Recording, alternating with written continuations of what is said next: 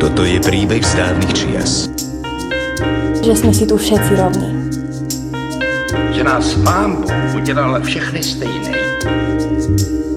Tak čo budeme robiť? Hm? No práve. Milé podcasterky, milí podcastéri, je tu nový diel No práve. Dnes sa budeme baviť o bývaní. Všade naokolo počúvame, ako padol rekord na realitnom trhu, ako si čím ďalej tým viac ľudí nemôže dovoliť bývanie a ako je splasnutie realitnej bubliny v nedohľadne. Až štvrtina domácností má nepomerné náklady na bývanie, ktoré presahujú 40% ich celkového príjmu. Viac ako 55% ľudí vo veku 25 až 34 rokov žije stále u rodičov, pričom európske štatistiky potvrdzujú trend zvyšovania veku odchodu od rodičov až na úroveň nad 30 rokov. Navyše, pandémia, vojna a logistická kríza ešte viac predražili už aj tak nákladné stavebné práce. Bývanie by však nemalo byť iba o číslach a výnosnosti pre developerov. Bývanie je základná ľudská potreba a základné ľudské právo, ktoré je zakotvené v množstve dokumentov medzinárodného ako aj domáceho práva. Je preto povinnosťou štátu, aby vhodnými spôsobmi reguloval realitný trh tak, aby aj znevýhodnené a rizikové skupiny neboli bez strechy nad hlavou. O tom, prečo by bývanie malo byť dostupné pre všetkých, sa dnes u nás štúdiu budeme rozprávať s vedúcou oddelenia výskumnej činnosti strediska Miškou Juhazijovou Myši. Ahoj. Ahojte. S Alanou Vachnovou z nadácie Dedo. Ahojte. A s Ninou Beňovou z občianskeho združenia proti prúdu. Ahojte. Ďakujem veľmi pekne, dámy, že ste tu. Začal by som trochu takým otrhlým citátom z nedávnejšieho čísla denníka N. Bývanie predaž aj v kríze, bol veľký nadpis článku. Nie sa čomu čudovať, ľudia predsa potrebujú bývať aj v kríze, dokonca je dobré, keď aj pri akejkoľvek kríze majú v živote pevný bod v podobe strechy nad hlavou. Je mi trochu až ľúto, že túto samozrejmú vec musíme opakovať na pôde Slovenského národného strediska pre ľudské práva, no bohužiaľ musíme. Míši, začnem teda od teba. Povedz nám, prečo a ako rieši stredisko tému bývania? Ďakujem za slovo, rada. Stredisko sa venuje právu na bývanie predovšetkým v rámci vykonávania svojich kompetencií, monitorovať a hodnotiť dodržiavanie ľudských práv a uskutočňovať výskumy a prieskumy na zabezpečenie dát, ktoré sú potrebné pre vyhodnotenie dodržiavania ľudskoprávnych záväzkov. Spoločným cieľom týchto aktivít, teda okrem zabezpečenia samotných dát a ich vyhodnotenia, je aj vstupovať do odbornej a verejnej diskusie, do tvorby politik o bývaní ako o ľudskom práve. Snažíme sa prinášať do diskusí ľudskoprávny pohľad. Ty si spomínal v úvode, že právo na bývanie je formulované vo viacerých ľudskoprávnych dokumentoch. No táto samotná informácia nie je známa a zvedomená, že aké sú to dokumenty a hlavne o akých záväzkoch vlastne hovoríme, čo sa od štátov očakáva. Slovenská republika v rámci prijatia revidovanej Európskej sociálnej charty napríklad neratifikovala článok 31 o tom, sa v tých verejných diskusiách e, vieme dozvedieť, ale už menej sa spomína, že je stále signatárom Medzinárodného paktu o hospodárskych, sociálnych a kultúrnych právach, kde je právo na bývanie uvedené ako súčasť širšieho práva na dôstojnú životnú úroveň a ku ktorému bol prijatý aj všeobecný komentár číslo 4 o práve na bývanie. Ten definuje, čo je príjmané bývanie a v akom rozsahu sa má právo na bývanie interpretovať. Právo na bývanie je chránené aj v dokumentoch zameraných na ochranu konkrétnych eh, zraniteľných skupín. Mám na mysli napríklad dohovor o odstránení všetkých fóriem diskriminácie žien, dohovor o právach dieťaťa alebo dohovor o právach osôb so zdravotným znevýhodnením.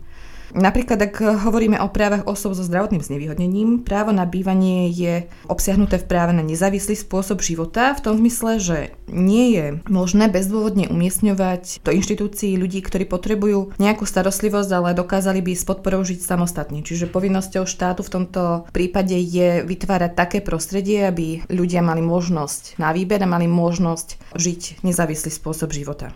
Čo ešte asi dôležité v tomto kontexte spomenúť je, že na právo na bývanie sa vzťahuje progresívne plnenie záväzkov, ktoré zohľadňuje ekonomické možnosti hospodárstiev a sleduje postupné zlepšovanie podmienok. Čiže štáty majú skôr reportovať to, ako sa postupne mení situácia, aké nástroje implementujú, ale mali by reportovať aj to, že aký to má reálny dopad, či sa tá situácia ľudí reálne zlepšila.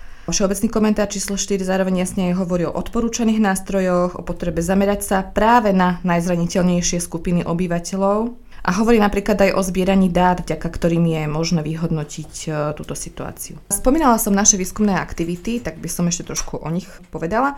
V roku 2019 sme sa v publikácii Právo na bývanie pozreli práve na možnosť realizovať toto právo pre rôzne zraniteľné skupiny, ľudí vo vyššom veku, ženy, deti, cez dáta medzinárodných indikátorov. Porovnávali sme tiež výberové kritéria a postupy pri prideľovaní sociálne bývania v krajských mestách a pristavili sme príklady dobrej praxe.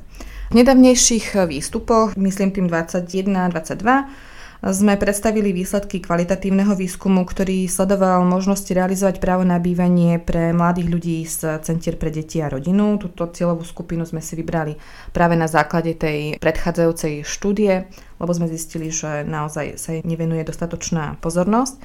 A v rámci tohto výskumu sme sa pozreli na to, aké možnosti títo mladí ľudia majú pri osamostatňovaní sa a ako tieto možnosti fungujú v kontexte jedného mesta. Čiže sme sa v tej druhej fáze venovali aj o prípadovej štúdii. Vieš nám skrátke zhrnúť tie hlavné zistenia nášho výskumu?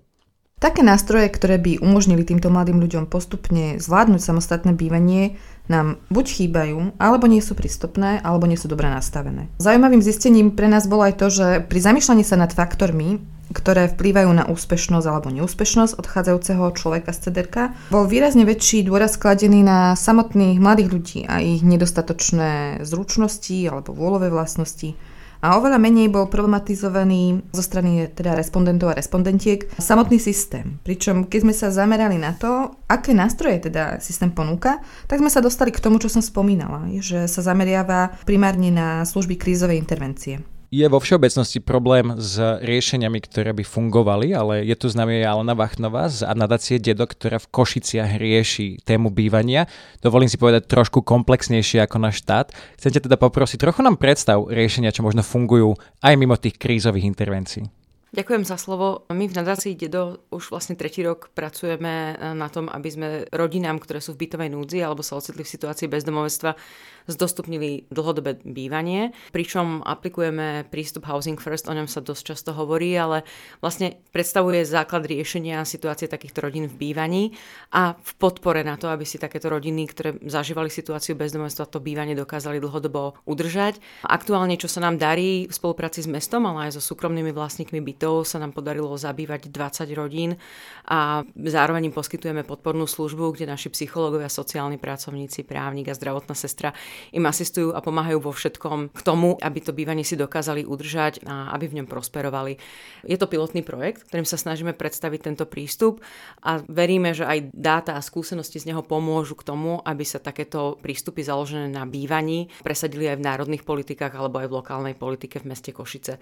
My na základe tých skúseností, ktoré dnes máme, sa tento prístup učíme ako keby aplikovať a v Košiciach sme si aj zároveň uvedomili, že na to, aby sa táto situácia dala riešiť pre celkovú populáciu, konkrétne rodín s deťmi v bytovej núdzi, ktorým sa my venujeme, sme potrebovali dáta o tom, že koľko takýchto rodín v Košiciach máme. A v minulý rok sme v máji počas jedného týždňa zrealizovali tzv. registračný týždeň, kde sme oslovili eh, s takým dotazníkovým rozhovorom 309 rodín, s ktorými sa nám podarilo rozprávať. A na základe toho sme zistili, že ide častokrát o veľmi mladé rodiny. Až 22% týchto rodín v bytovej núdzi tvoria napríklad rodičia do 24 rokov veku, obidvaja takíto mladí. A celkovo ide o veľmi mladú populáciu, kde v Košiciach dve tretiny takýchto domácností žijú v osadách alebo v osídleniach a ďalší zvyšok tejto populácie žije v útulkoch. Boli tam aj dáta, ktoré nás prekvapili, okrem veľkého počtu detí, čo sme tak trošku očakávali, zhruba do 800 detí žije v takejto situácii v Košiciach aktuálne, alebo teda minulý rok, sme zistili, že máme už aj generáciu detí, ktoré v danej rodine sú druhou generáciou vyrastajúcou v bezdomovectve. Čo bol šokujúci fakt a zároveň potvrdzujúci, že ide o dlhodobý problém. Čomu sa samozrejme, ak by sme túto situáciu chceli riešiť a o to sa v Košiciach snažíme, potrebovali nastaviť aj tie opatrenia. Chcem dať takú podpichujúcu otázku. Je to rentabilné takýto projekt? Je to rentabilné z pohľadu toho, že ide o životy ľudí, ktorí majú možnosť štandardne bývať a tým pádom aj naplňať všetky svoje bežné potreby, tak ako ich máme my všetci. Zároveň musím povedať, že my projekt Housing First realizujeme v situácii, ktorá je na Slovensku výnimočná tým, že nemáme úplne funkčný príspevok na bývanie. V ostatných európskych krajinách sú tieto projekty úspešné aj kvôli tomu, že jeden zo systémových prvkov, ktoré sa tam používajú, je príspevok na bývanie, ktoré takýmto domácnostiam umožňuje dlhodobo si udržať bývanie. S čím my najviac aktuálne zápasíme v našom pilotnom projekte je práve to, že rodiny aj pri najlepšej vôli niektoré nedokážu zabezpečiť tie svoje príjmy na takej úrovni, aby si takéto bývanie mohli dlhodobo udržať. Čiže to je jedna z vecí, ktoré aktuálne riešime. No myslím si, že to bude taká téma ešte do zvyšku tohto rozhovoru, čo je ten príspevok na bývanie a aké by mali byť povinnosti štátu, ale tuto sa chcem obrátiť na Ninu Beňovu. V rámci Združenia proti prúdu sa hýbeš nielen v terénnej činnosti, ale aj v advokačnej činnosti. Tak ja sa hýbem najmä a hlavne v advokačnej činnosti, v terénnej činnosti sa pohybujú skôr moji kolegovia. Ja chcem tiež ešte doplniť, že my máme takisto program bývania, ktorý u nás funguje už od roku 2016 kde takisto sprostredkováme bežné nájomné byty s nájomnou zmluvou pre našich predajcov, prípadne ich rodinných príslušníkov.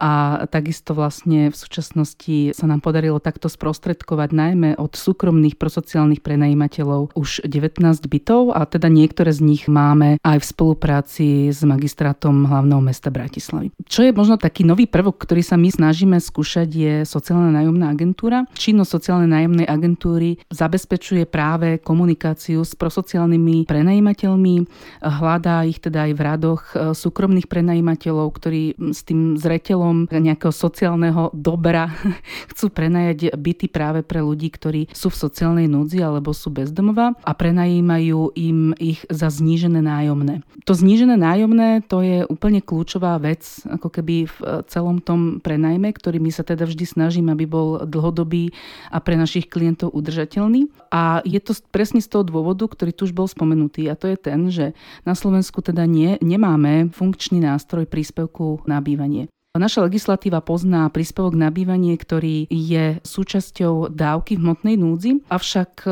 nie je to veľmi funkčný nástroj práve z toho dôvodu, že poberateľov dávky v hmotnej núdzi na Slovensku naozaj nie je veľa a tie podmienky na získanie toho príspevku sú tak náročné, že dokonca z tých poberateľov hmotnej núdzi poberá tento príspevok približne iba polovica. To, čo je bežné v iných krajinách, ako to bolo spomenuté, je, že na takýto príspevok na bývanie má naozaj oveľa širšia skupina ľudí, ktorá má z nejakých dôvodov problém, dajme tomu, uplatiť si bývanie, ktoré má príliš vysoké náklady na bývanie. Niekde je to viac ako 30%, v iných krajinách viac ako 40%, pokiaľ vlastne teda viac ako 30 alebo viac ako 40% nákladov tej rodiny tvoria financie na bývanie, tak takáto domácnosť sa už považuje za cieľovú skupinu práve takéhoto príspevku na bývanie. Takisto, čo sa týka vlastne programov Housing First, ktoré fungujú v iných krajinách, tak eh, takýto príspevok na bývanie býva úplne bežnou súčasťou súčasťou týchto programov a ľudia, ktorým sú sprostredkované byty, takmer automaticky vždycky teda získavajú aj takýto príspevok na bývanie.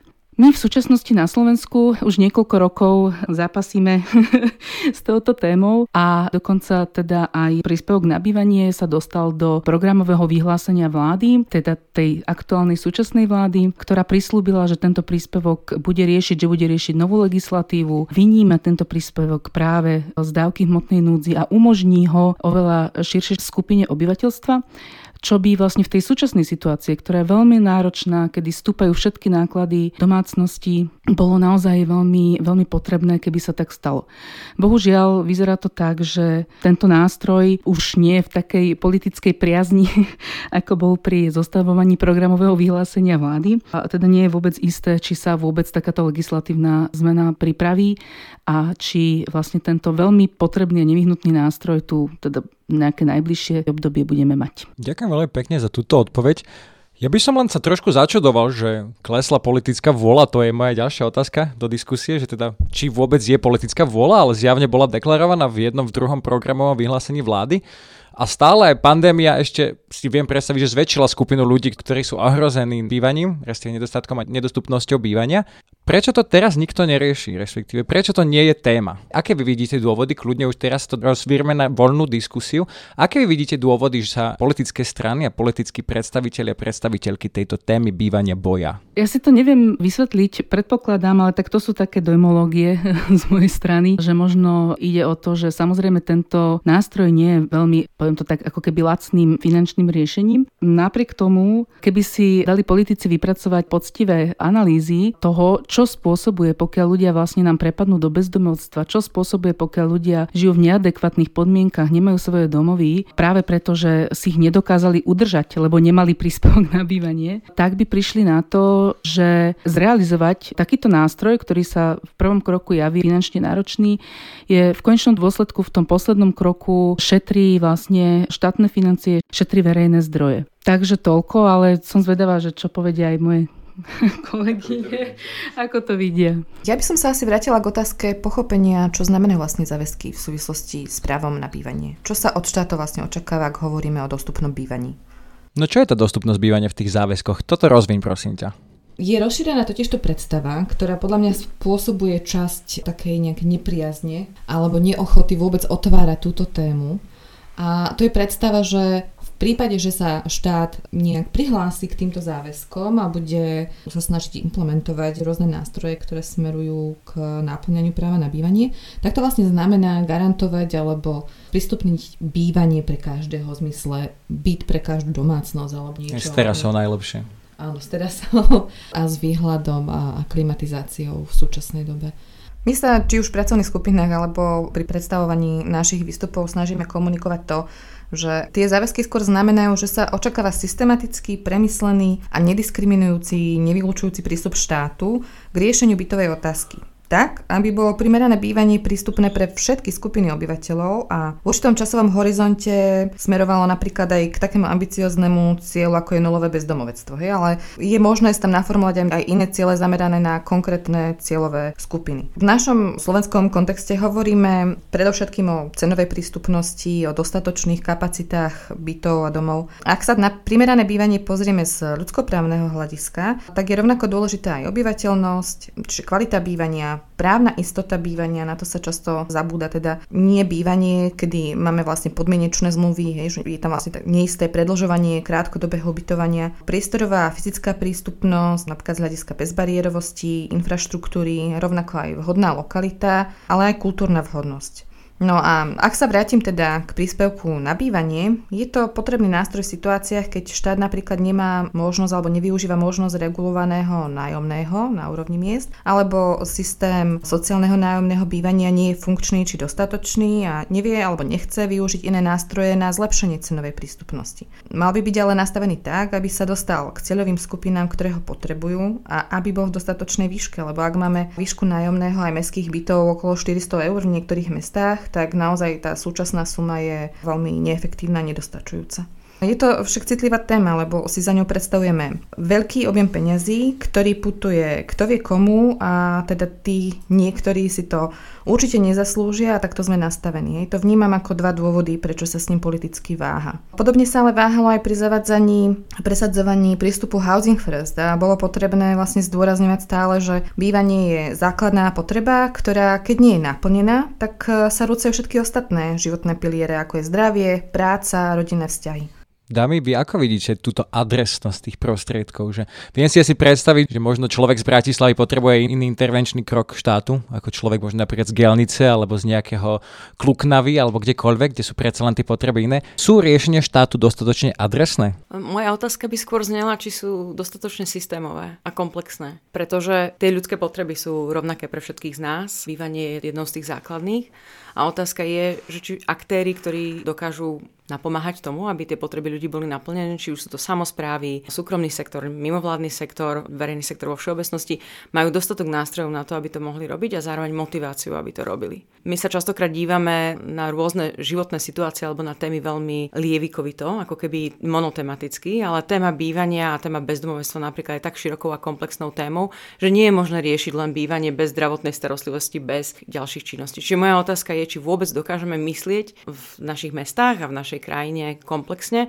či dokážeme pripustiť to, že tieto potreby majú rôzne skupiny a že ich majú v rôznych ako keby odtieňoch a zároveň, že či máme ochotu sa do týchto tém vkladať. A myslím si, že tam je kameň úrazu, pretože ako Miška spomínala, tá zásluhovosť je tam veľmi silný model, ale možno je to aj politický téma, ktorá nie je veľmi taká lákavá pre politických predstaviteľov, aby sa jej chopili, pretože zo sebou nesie veľmi veľa negatívnych narratívov, ktoré môžu tomu brániť. Takže môžu sa jej obávať tejto témy. Ale to je škoda, pretože ja si myslím, že keby si viacerí politici osvojili túto tému, tak by určite bodovali aj o verejnosti. A v podstate to, že zabývanie si má každý niesť svoju zodpovednosť, že je to teda iba na pleciach každého toho občana musí si ju zaslúžiť vlastnou prácou, tak to je mýtus, do ktorého upadla celá naša spoločnosť. Ono, musíme sa na to dívať ako keby aj v súvislosti trošku a v takom historickom exkurze. A to je ten, že v podstate po Nežnej revolúcii, keď sa nám tu menil režim, tak sa vlastne vytvorila taká legislatíva, ktorá umožnila, aby ľudia, ktorí teda dovtedy nemohli vlastniť to bývanie, aby si mohli odkúpiť byty za veľmi teda nízke ceny. Táto legislatíva prikazovala mestám a obciam, že museli každému, kto splní určité požiadavky, ktoré boli veľmi jednoduché, že má dlhodobú nájomnú zmluvu a tak ďalej, tak musí mu takýto byt nájomný odpredať. Stalo sa to, že teda tento zákon ešte platil celkom do nedávnej minulosti a udialo sa to, že mesta a obce boli nútené na základe týchto žiadostí odpredať takmer celý svoj bytový fond. Zároveň však nestavali ďalšie byty, pretože samozrejme ten dopyt zo spodku tu nebol, dopyt zo strany spoločnosti nebol, pretože vlastne celá generácia kompletne si zabezpečila svoju potrebu bývania. Potom sa udialo to, že v týchto bytoch, ktoré si ľudia takto odkúpili, dorastla nová generácia, ktorá už nemá takúto možnosť si takto veľmi ľahko to bývanie zabezpečiť. A vlastne to aj s tým, že tu máme veľmi malý počet bytov. Podľa štatistík samotného ministerstva výstavby tu chýba takmer 500 tisíc bytov, aby sme sa dotiahli vôbec na priemernú úroveň krajín Európskej únie. Takisto malo by sa stavať okolo 35 tisíc bytov ročne, zatiaľ čo sa stavia, myslím si, že iba okolo 15 až 20 tisíc bytov ročne. Čiže my tu máme naozaj fyzický nedostatok bývania vďaka teda v úvodzovkách tej legislatíve, ktorú sme tu mali predtým. Toto vlastne spôsobuje spolu s takouto filozofiou, ktorá sa tu teda od tej nežnej revolúcie 30 rokov naozaj razila aj politickými predstaviteľmi, teda že to bývanie si každý má zabezpečiť sám, tak tá aktuálne vlastne spôsobila najväčšiu krízu v bývaní, akú sme tu vlastne na Slovensku mali doteraz. Tie ceny, ja si teda pamätám, že už aj 3, 4, 5 rokov dozadu sa hovorilo, že ceny bývania už nemôžu porásť vyššie, ale oni jednoducho rastú a porastú až dovtedy, kým vlastne sa bude bývanie považovať považovať za komoditu na trhu a kým tejto komodity bude nedostatok. Čiže pokiaľ my tu budeme mať fyzický nedostatok bytov, tak ich ceny budú rásť ešte nasledujúce 2-3 roky, aj 4, aj 5 rokov do závratných výšok. Z tohto pohľadu je naozaj potrebné ako keby zmeniť ten prístup k vôbec téme k bývania aj k výstavbe a začať ako keby aj troška regulovať tento trh, začať oveľa viac podporovať výstavbu mestských alebo verejných nájomných bytov, ktoré majú aj regulované nájomné a keď tu budeme mať alternatívu k drahému komerčnému bývaniu, tak začnú klesať aj ceny bývania pre všetkých. Iná možnosť momentálne matematicky nevychádza, aby sa začalo stavať znovu. K tomu už máme ale nejaké billboardy po Slovensku vyvešené, koľko bytov sa postavilo. Vidíte to ako pokrok dopredu?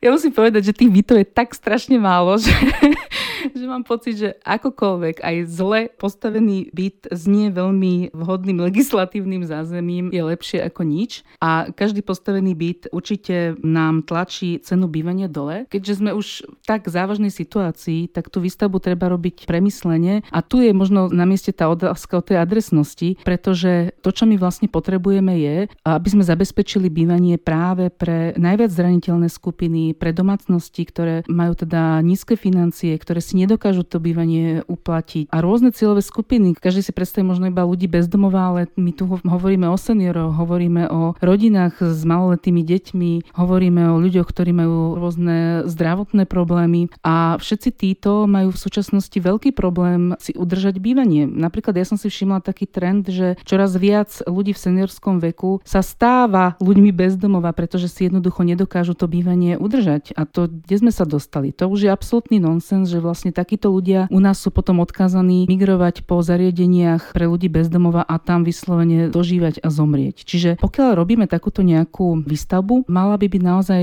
už adresne smerovaná práve na tých, ktorí najviac takéto bývanie potrebujú. Čo sa týka Slovenska, ukazuje sa, že naozaj sú cieľové skupiny aj mimo týchto zraniteľných skupín, ktoré potrebujú sa dostať k bývaniu a to sú mladé rodiny, sú to mladí ľudia a to, čo my hovoríme je, že áno, treba to robiť takým spôsobom tú výstavbu, že k bytu sa dostane aj mladá rodina, aj mladý človek, ale dostane sa k nemu aj tá zraniteľná skupina. Na to nesmieme zabúdať. To znamená, že pokiaľ mesto v súčasnosti postaví 10 bytov, tak nech si to pekne rozvrhne, že týchto 5 bytov je pre mladé rodiny a mladých ľudí a tuto týchto ďalších 5 bytov je práve pre tieto zraniteľné skupiny. Ďalšou vecou, na ktorú by mali mesta a obce myslieť, je, že je veľmi dobrá, keď e, vlastne to obyvateľstvo v tom meste je stratifikované. Pokiaľ oni nebudú mať vlastne lacné bývanie, ktorým budú vedieť prilákať aj nízkoprímové domácnosti a ľudí, ktorí pracujú na pozíciách, kde sú nízke mzdy, tak sa im bude diať to, že vlastne títo ľudia budú z tých miest unikať. O chvíľu nám nebude mať kto nás obslúžiť v kaviarni, nebude nám mať kto umyť auto a vlastne mesta obce samotné tratia na tomto, pretože títo ľudia potom aj keď pracujú v meste, ubytovávajú sa mimo mesta, kde je vlastne to bývanie lacnejšie a mesta zbytočne prichádzajú o podielové dane. Niektoré mesta už na to prišli a snažia sa teda vymyslieť, ako prilákať týchto ľudí naspäť k sebe, ale bude to naozaj možné vtedy, keď si títo ľudia budú dokázať takéto bývanie zaplatiť.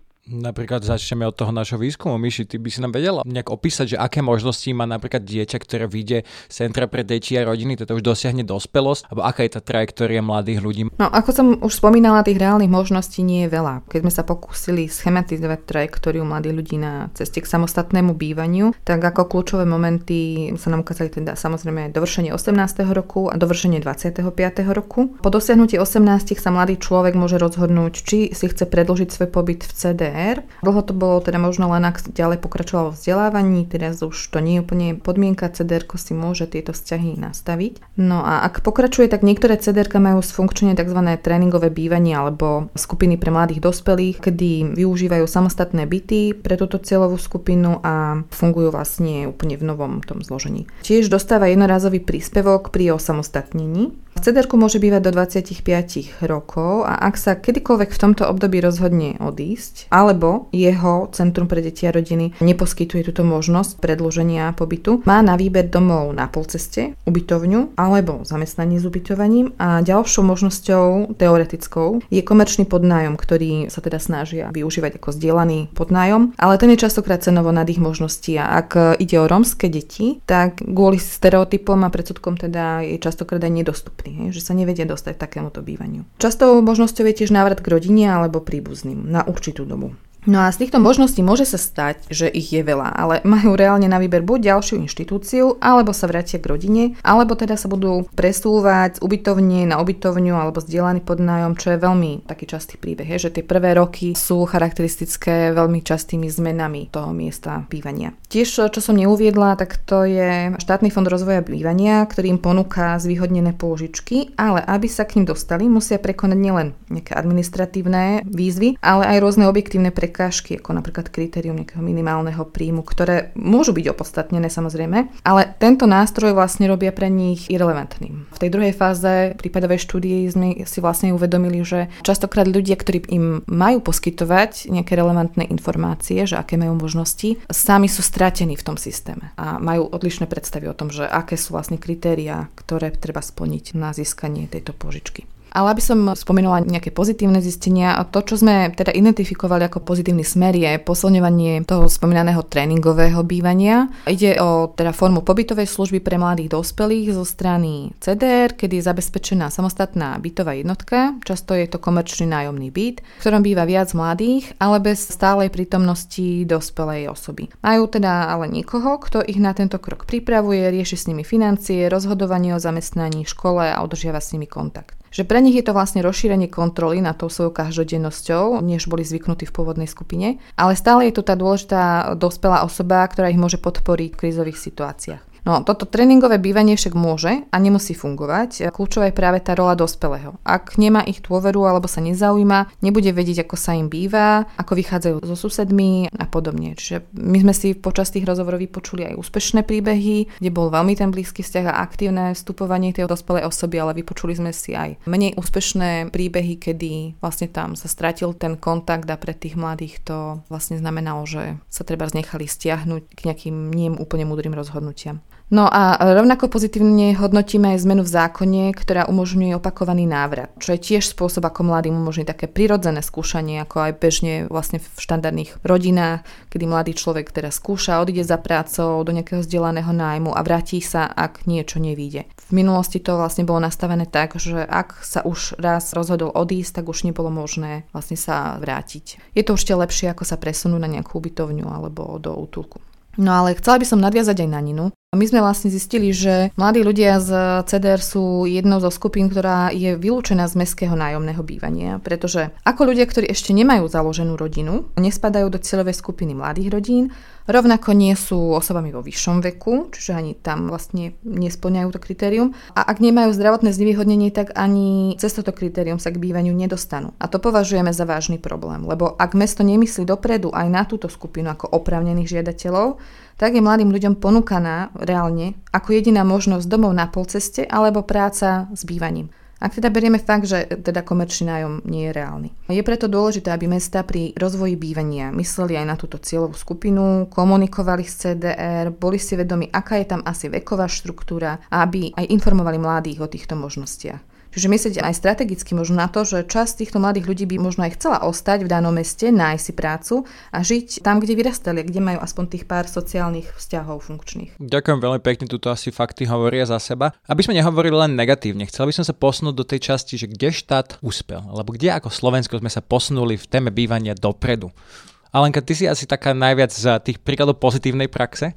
Začneš, že nejaké chvály na to, ako sme situáciu bývania na Slovensku zatiaľ vyriešili?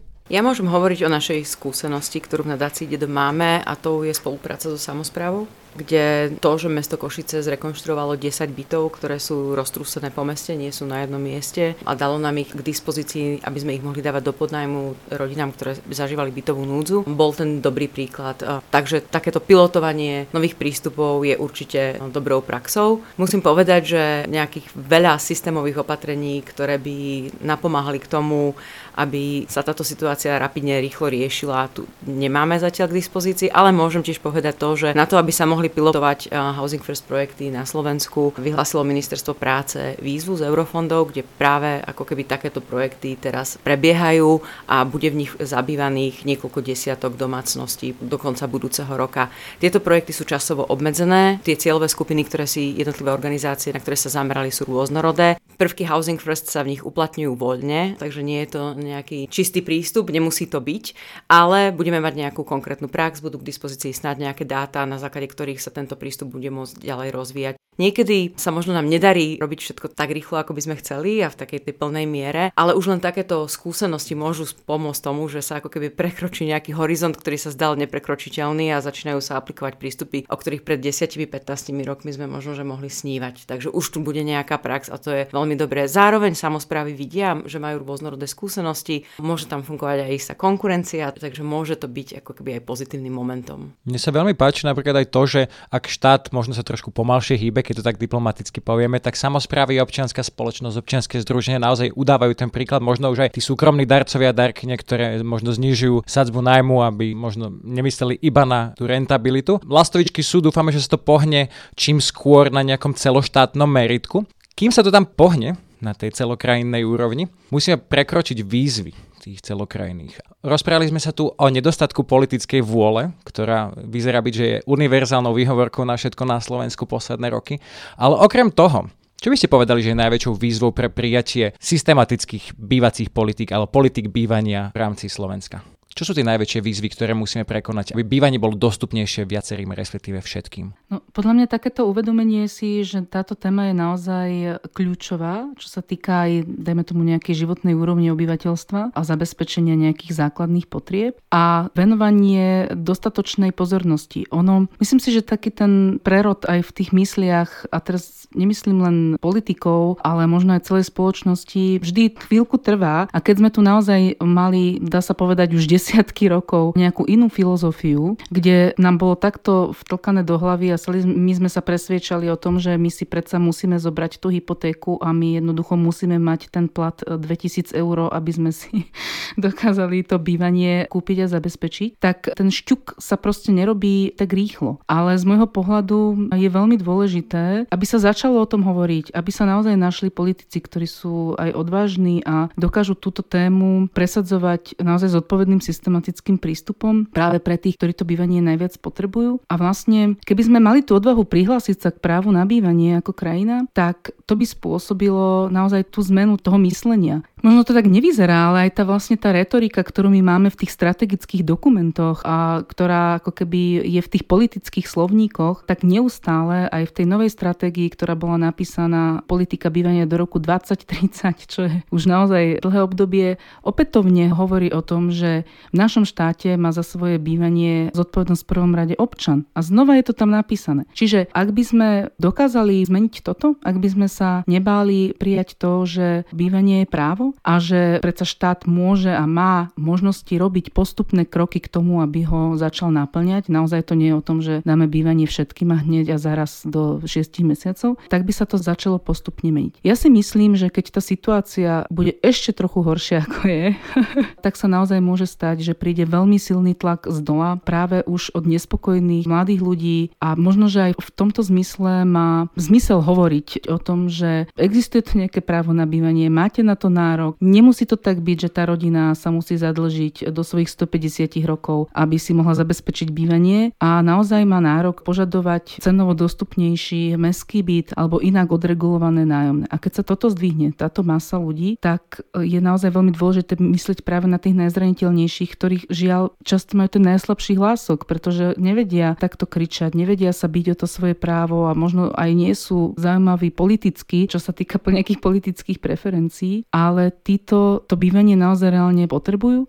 Možno, že keď sa začne diať to, že môj starý otec alebo moja stará mama nemá kde bývať, moje dieťa nemá kde bývať, tak e, ako keby ten šťuk v tej hlave, tá zmena toho myslenia bude trochu rýchlejšia.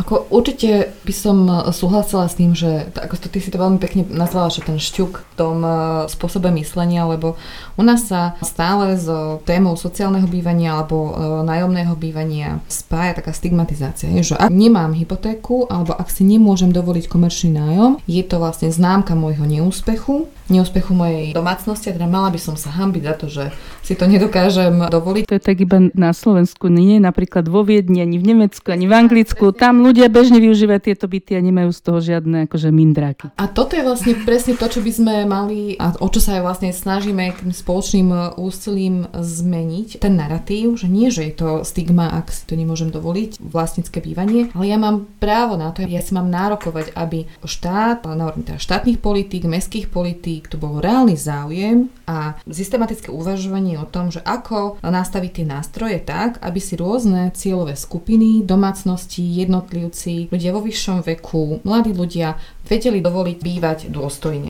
A ja zároveň to vnímam tak, že ak by sme toto právo na bývanie takto prijali a začali ho efektívne uplatňovať, tak by to malo ďalšie efekty v spoločnosti. Znížil by sa tlak na pobytové sociálne služby, zostupnili by sa tým pádom finančné prostriedky na to, aby sa mohli používať špecificky alebo nejakým efektívnejším spôsobom. Čiže niekedy to možno, že ani nie je o tom, že do systému je potrebné dať viac peňazí, ale je potrebné ich dávať práve do vecí, ktoré môžu významne zmeniť situáciu ľudí, aby tak naozaj neboli odkázaní na potom rôzne služby, ktoré kvázi suplujú dublujú to, čo by mohlo poskytnúť samotné bývanie. No ako mnohé problémy by sa mohli vyriešiť. My podľa dostupných teda štatistík, ktoré opäť som vyčítala z portálu Ministerstva výstavby, budeme najrýchlejšie starnúcou krajinou, čo v preklade znamená, že budeme mať aj najmenej rodiacich sa detí. Čiže ak by sme vedeli ako keby toto zabezpečiť, mohlo by to mať významné dopady v budúcnosti na celú našu spoločnosť, na to, čo sa všetci trasieme, kde zoberieme na tie dôchodky a tak ďalej, pretože takýmto spôsobom by sme si vlastne nadrobili to dobro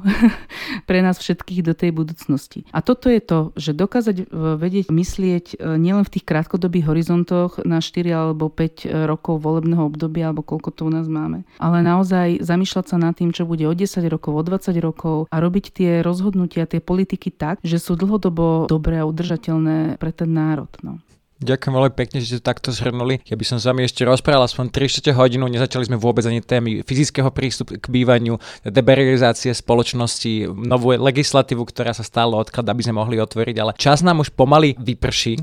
Chcel by som vám ale týmto poďakovať za to, že ste dnes prišli. Ďakujem veľmi pekne za celý tento rozhovor, bol to príjemný strávený čas a snáď to niečo našim poslucháčom a poslucháčkam dalo. Ďakujem vám všetkým za váš čas a ochotu prísť nám do podcastu. Budeme vám držať palce v tom, čo robíte a tešíme sa na ďalšiu ďalšiu spoluprácu nielen v téme bývania. Dámy a páni, milé podcasterky, milí podcastery, dnes sme sa rozprávali o práve nabývanie s vedúcou oddelenia výskumnej činnosti strediska Michailou Ujhazijovou, s Alanou Vachtnovou z nadácie Dedo a s Ninou Beňovou z občianskeho združenia Proti prúdu. Ja som Jakub Popík a toto bol podcast Slovenského národného strediska pre ľudské práva No práve. Ďakujeme, dovidenia. Ďakujeme. Ďakujeme.